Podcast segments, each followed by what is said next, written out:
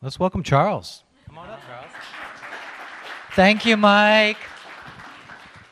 That was just such a wonderful presentation. It's just amazing, isn't it? That how just a couple of scarves can communicate so much and so many different things, so versatile. Thank you, worship team. Let's give them a round of applause, Mike and the worship team. Woohoo! Um, I would also like to acknowledge we have some special guests today. Some of my very good friends, Freddie and Kiran. Um, wanna, some of you have uh, heard me talk about them. We talk about them often. Uh, they lead this ministry called Asha India. They serve over they serve over 700,000 slum residents in India.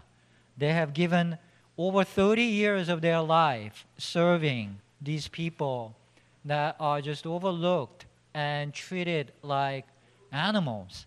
And they have just done so much and placed over 2,000 of them into top universities in India. They are wonderful people, good friends. Thank you for joining us.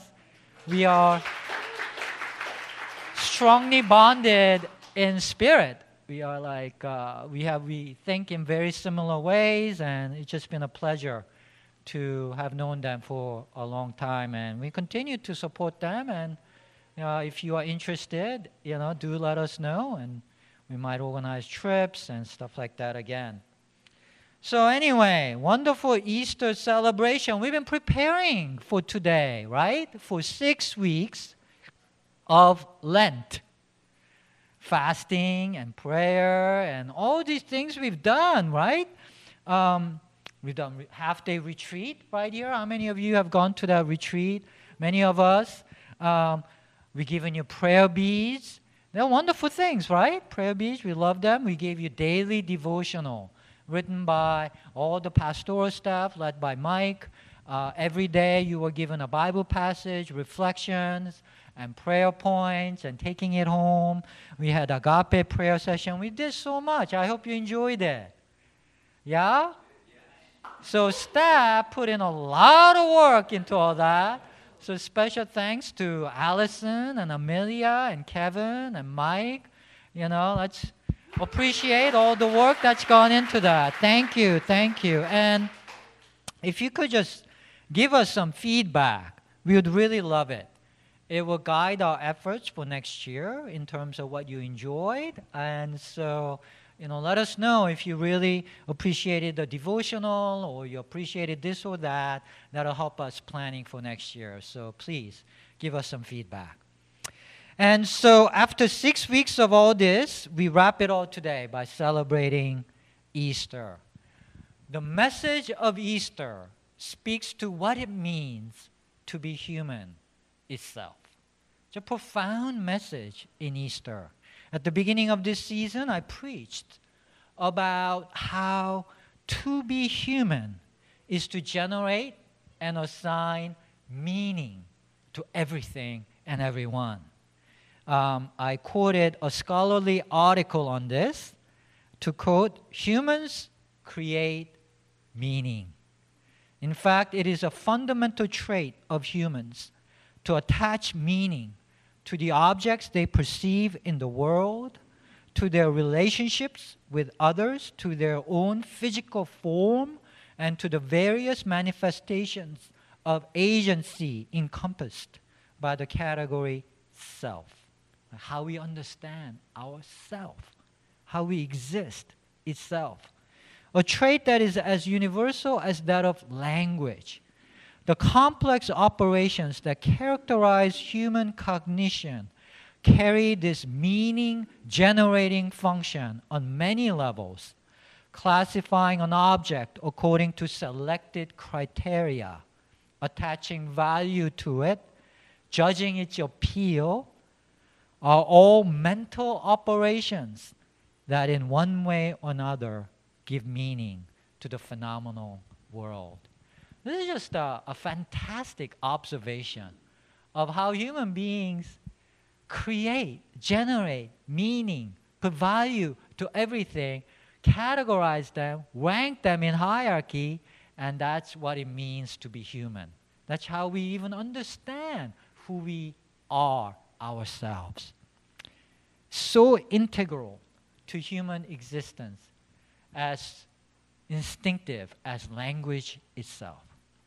And I proposed that there are two primary ways of doing this, two primary ways of generating meaning, as the Bible speaks of two trees at the heart of human existence. In Genesis chapter 2, at the beginning of the Bible, it says, At the center of the Garden of Eden was the tree of life, the tree of the knowledge of good and evil. Two trees at the heart of human existence. It's a very poetic image.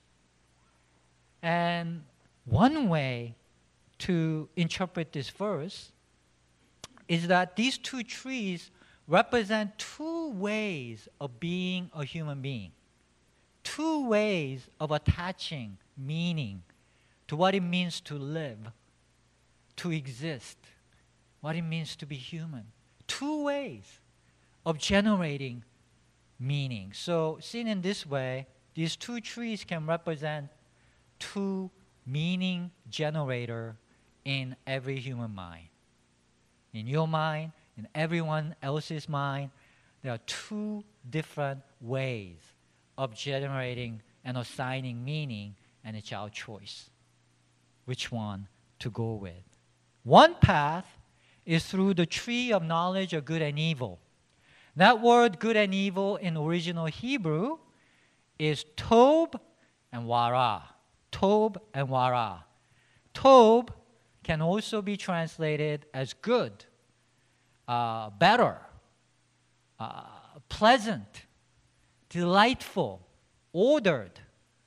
And wara can also be translated as worse, not as pleasant, disagreeable, not very pleasant, uh, delightful, not fine, chaos.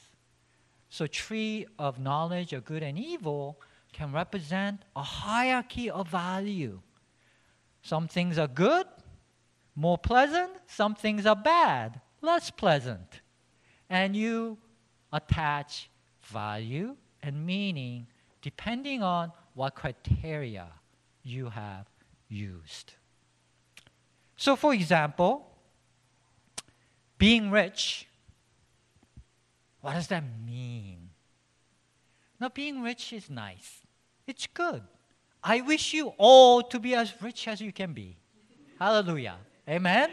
May you receive blessings of riches. Riches are good. It makes life pleasant. Makes you know, you have money to spend, so it's convenient. But see, to be a human being is to attach meaning to that riches or money. And in today's capitalistic society, being rich means you are a better human being. You are more worthy than the poor people. You are seen as worth more. It's not just having more money, there's a meaning to it.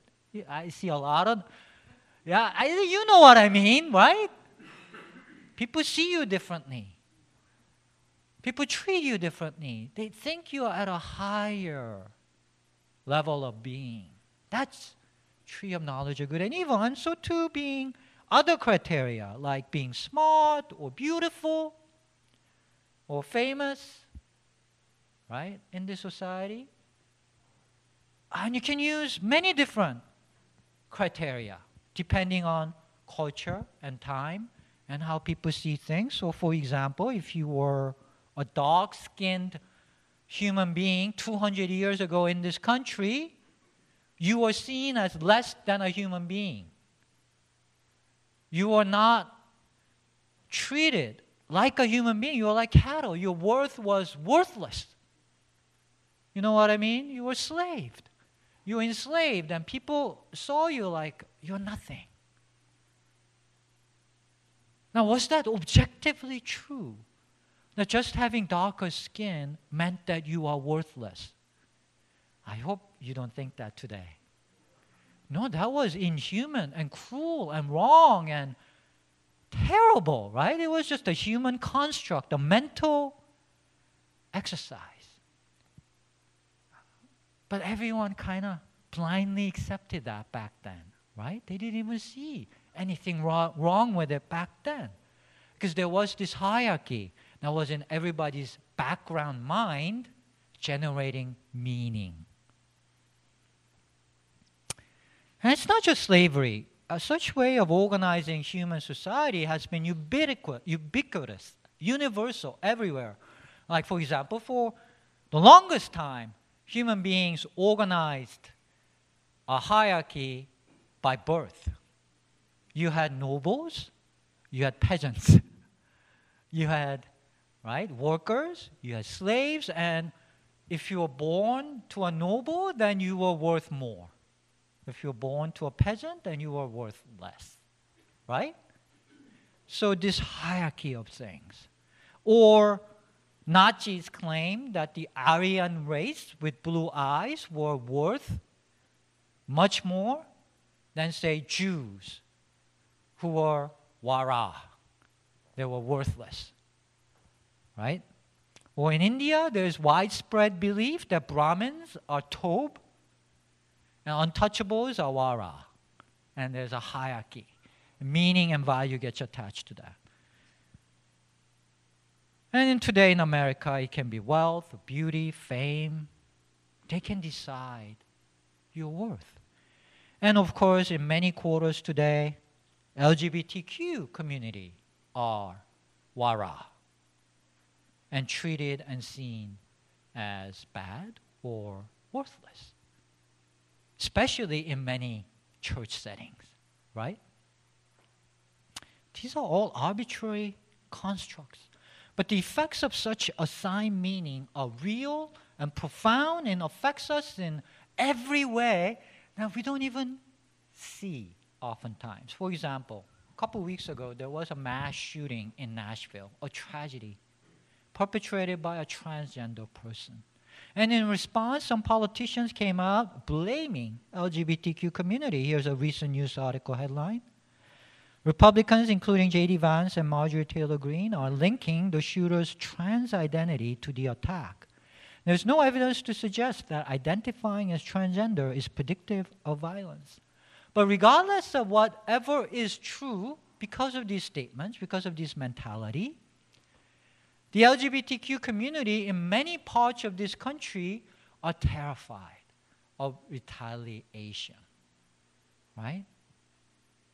Because, you know, to be LGBTQ is wara, they are causing violence, let's get them, right? That can be very easily become mob thing. The Jews experienced that in Nazi Germany, right?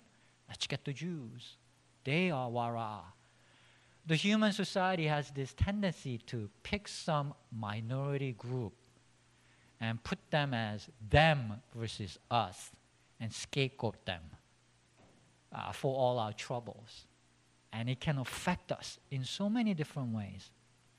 The fact is, absolute majority of mass shootings is perpetrated by, you can probably guess, white male, right? Uh, but no white male gets terrified of retaliation ever, right? Because in such cases, it gets attributed to individual sickness or godless secular culture that's encouraging LGBTQ, Tawara. I know it always comes back to it, right? And somehow the untouchables, the Jews, the people on the outside, everything gets back to them, oppressed. This is the power of the meaning generator. For too many people in America, especially in conservative churches, this mentality good, bad, us, them. This is righteous, unrighteous. It poisons so many things. This is the root of sin and fall of humanity according to the Bible. Because the tree of knowledge of good and evil is responsible for the fall and exile. Something to think about. Now, let me be clear that It's not that there is no good and evil. There is good and evil. Mass shooting is evil. But what we make of it. What is the meaning we attach to it? What meaning do we draw? How do we interpret these things? And what value we attach? And how do we respond? Those can go very wrong because of the tree of knowledge of Tob and Wara. What a powerful insight from the Bible. I just love the Bible because you just wouldn't think a religious text would say that all the problem is because of knowledge of good and evil. Because, you know, most religion would tell you that I, we have to tell you what is good and what is evil. And that's why you should come, because we know what that is. there we go. Even Siri agrees. now it'll go to ChatGPT and be part of that. So, standing against the tree of knowledge of good and evil, standing against this worldly way of thinking and living, is the tree of life, is the cross. The cross is the tree of life. It's the faith proposition that all of us, no matter who we are, we are all worth the life of God incarnate, no conditions attached. No conditions attached. That is the special part of the message of Easter. Because most religions will say, you are worthy if you do these things if you come and follow some guru, if you give a lot of money to church, if you do, if you come to church and stay up all night, which I have done, you know, in church settings, that these are the things that make you tob. That's what most religions run on.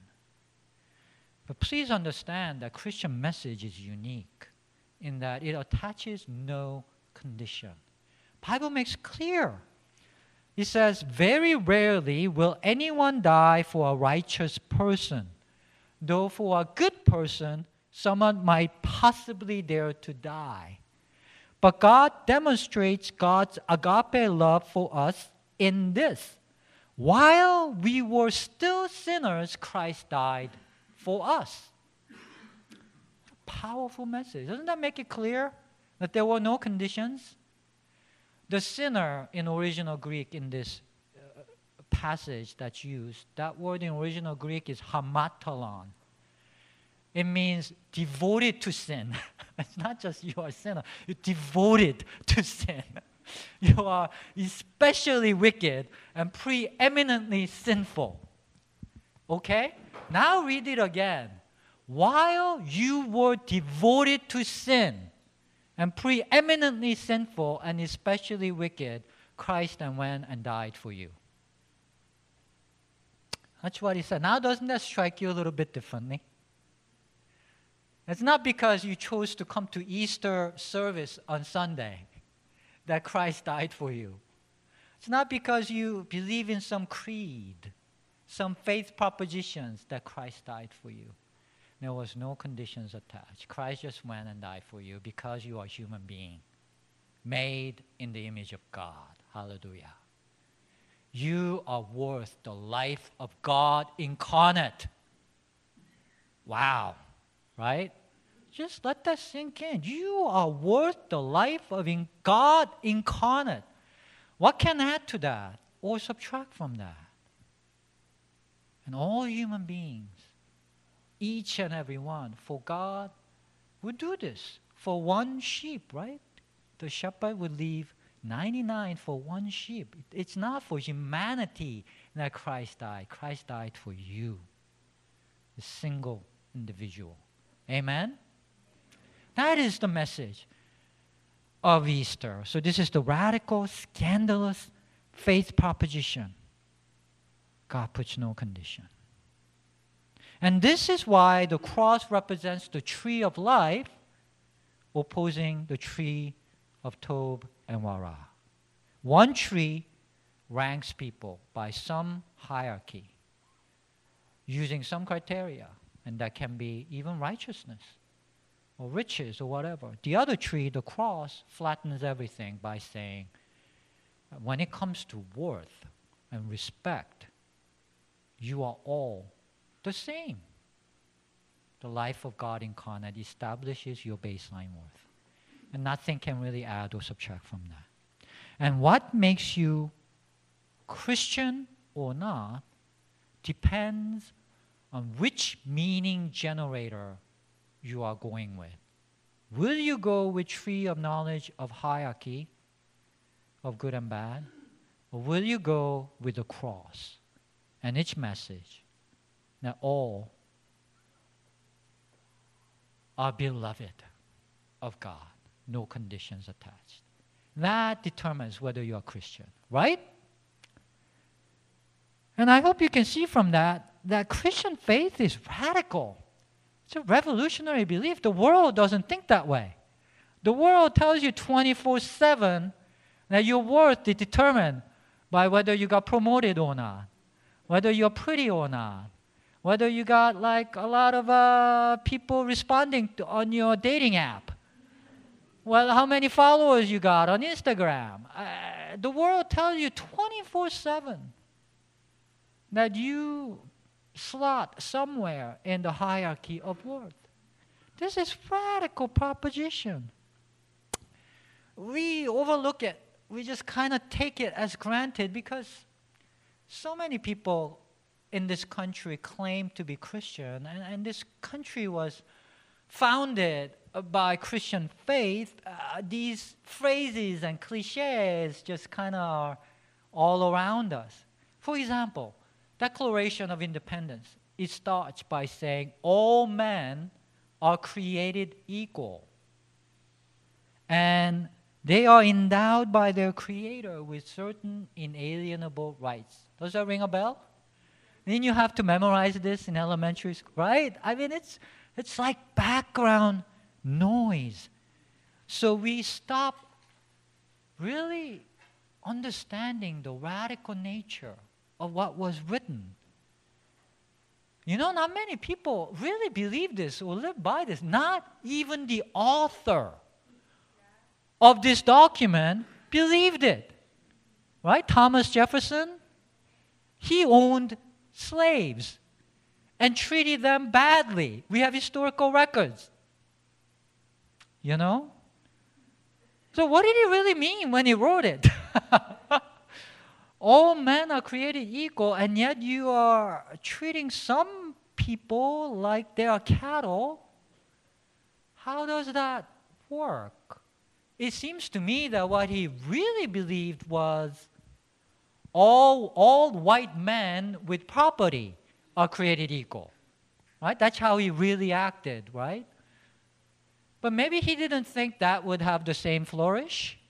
You know, it gets, the phrase gets a little long, right? All white men with property are created equal. You know, just doesn't hit you the same way. I don't know what the reason is, but what is written is written. It's too late. it's enshrined in our Constitution, so it serves the purposes of God. It permeates people's consciousness, and it starts moving the country forward. Because of phrases like this, the court system eventually starts ruling. Well, I mean, if all people are created equal, we can't really do this. It, starts moving slowly, slowly, slowly. This is the arc of God's kingdom in human history. This is what it means that the kingdom of God is advancing, that the saints are marching on, the Bible tells us there is no race, no gender, no class, no creed in the love of God in Christ Jesus. This is my paraphrase, but this is basically what it says. Radical declaration, prophetic declaration, 2,000 years before the Declaration of Independence. And Declaration of Independence was seen as a radical revolutionary document. It's only an echo what was declared 2,000 years earlier by Christ. Only an echo. And, and all men, just men, I mean, Hamilton makes a makes fun of this, right? Gotta, gotta write a sequel. Gotta include women, right? What do you mean, oh man, just women didn't have vote until about 100 years ago. Oh my God, I'm sorry. it's crazy, right? But it was 200 years ago. But the kingdom of God marches on. And these boundaries and hierarchies are coming down because of the power of the cross and the resurrection. It is slow, but God is moving forward. There is no gender. Don't make such a big deal out of women, men, transgender, gay. Those are temporal things, does not belong to eternal things of God. Stop living by the knowledge of Tob and Wara. Start living by the cross, the tree of life. All human beings are worthy of life of God incarnate. Take that in. Let it transform you from inside out. And let's go change the world so that we don't do Nazis anymore. We don't do, you know, caste systems. We don't do these terrible things that come out of knowledge of good and evil. Let's live by the tree of life, by Easter message, by the cross and resurrection. You are beloved. You are accepted. You are worthy in the eyes of God. And God is the only judge. Amen. Let me pray for us. God, thank you that you have declared a final word in the cross, in the death of Christ. That you love us. That you have demonstrated your agape, unconditional love in this. That no matter our color of skin, no matter our status, no matter our sexual orientation, no matter race, creed, no matter what. You welcome us all with open arms. You put a ring upon our fingers. You kill the fatted calf for us, and you throw a party. That is God's love. Help us to take this into our hearts and live by it every day. Help us to treat everyone we see with respect, and worth, and love that comes from you. Help us to be the salt and light in this world as we go out. May the Easter message live in our hearts live on in this world. In Jesus' name, amen.